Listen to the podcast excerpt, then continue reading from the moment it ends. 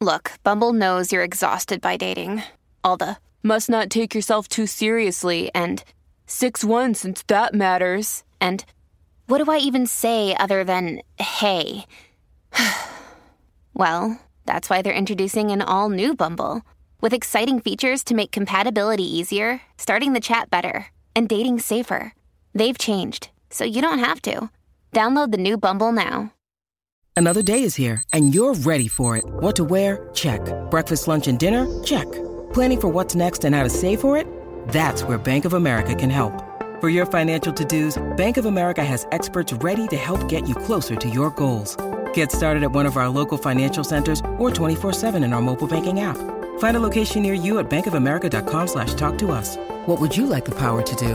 Mobile banking requires downloading the app and is only available for select devices. Message and data rates may apply. Bank of America and a member FDIC. It's a Minimalist Monday edition of Optimal Living Daily, episode 570. Regrets of the living, more important than regrets of the dying. And give yourself permission to do this and things I miss by James Altucher of jamesaltucher.com. And I'm your very own personal narrator, Justin Malik.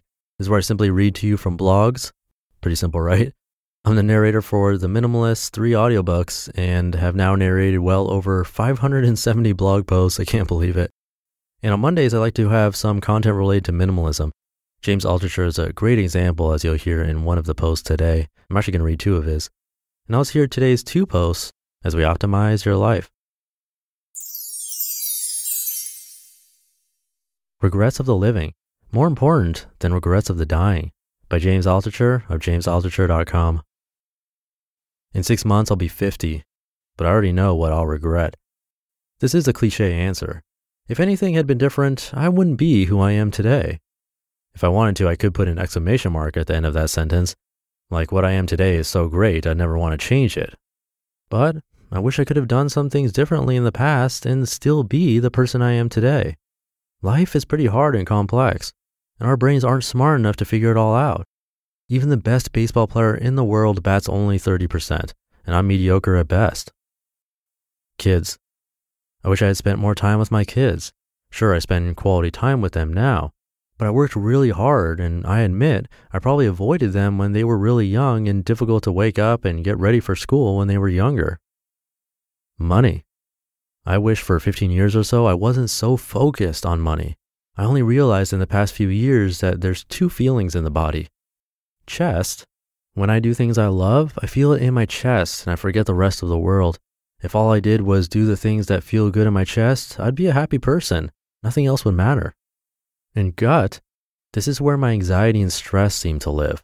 For 20 years, I lived in a world of all stress.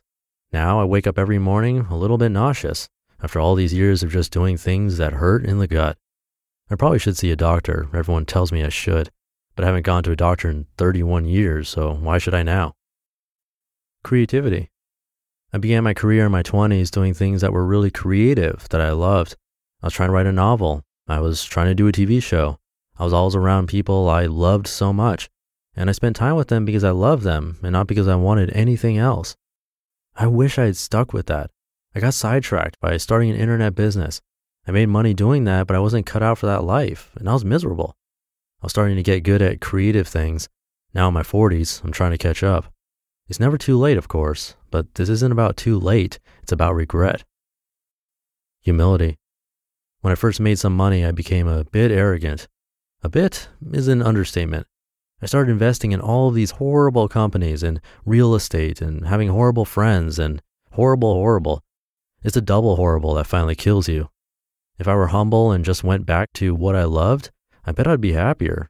I would have said, I'm too stupid for this, and just got back to the things I loved. Confrontational. I couldn't say no to people. I still have a hard time with that.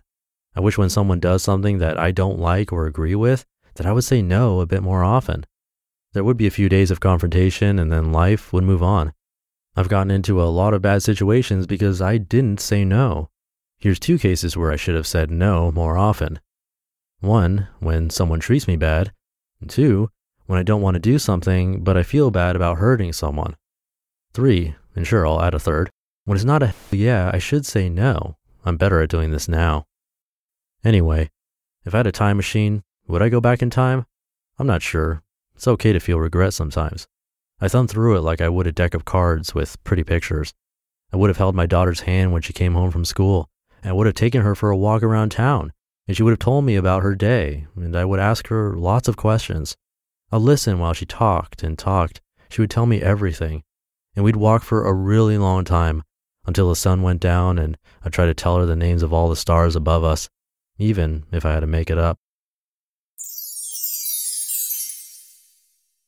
Give yourself permission to do this and things I miss by James Altucher of jamesaltucher.com. When I threw out all of my belongings and started living in Airbnbs I don't own or rent, people say, Oh, that must be so freeing. I don't know. I know when I see something I want to buy, I feel relief. I have an easy answer. I can't buy it. It won't fit into my 15 possessions. Whenever I buy one thing, I throw another thing out. Is that freeing? or imprisoning? I don't know. Someone asked me, Do you miss anything? Yes, every day, all the time. I had a drawing next to my desk of the superhero character from the 60s, Underdog. I loved it. I had a Dr. McCoy doll from Star Trek. I had a photo album of photos from when I was a little kid.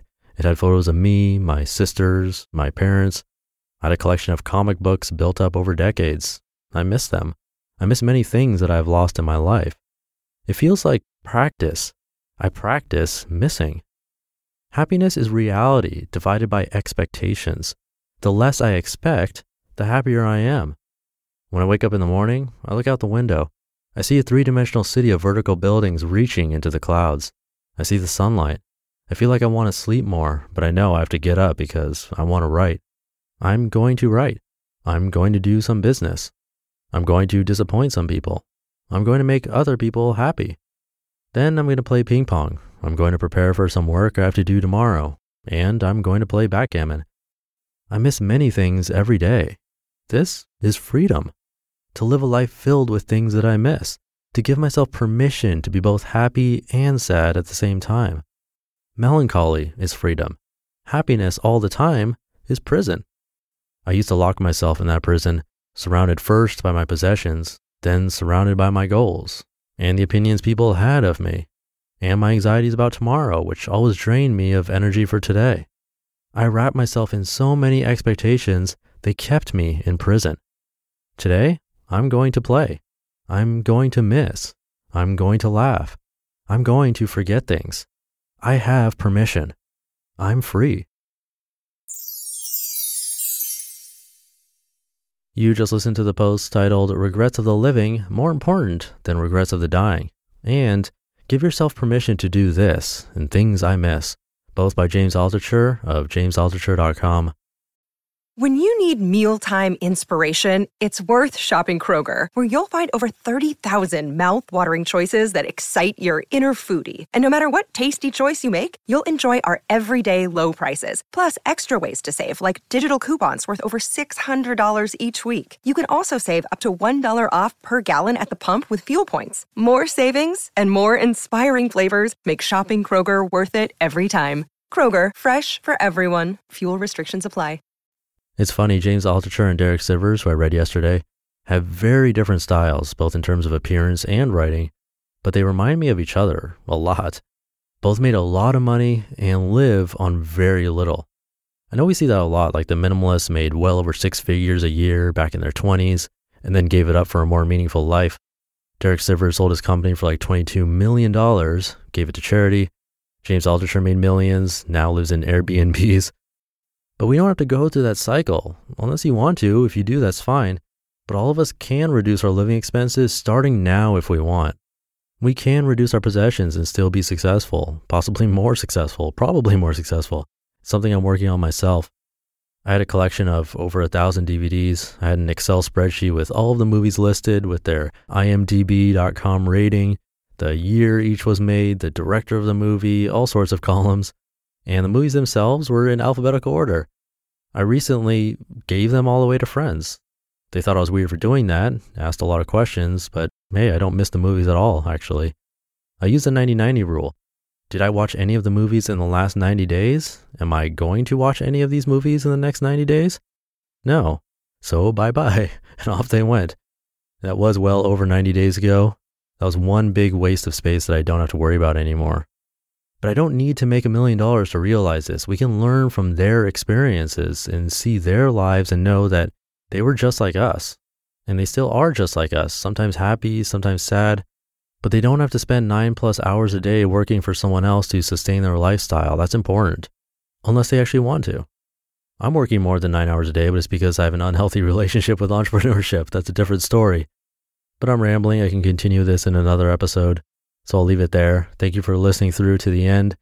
Have a great start to your week, and I'll catch you tomorrow where your optimal life awaits.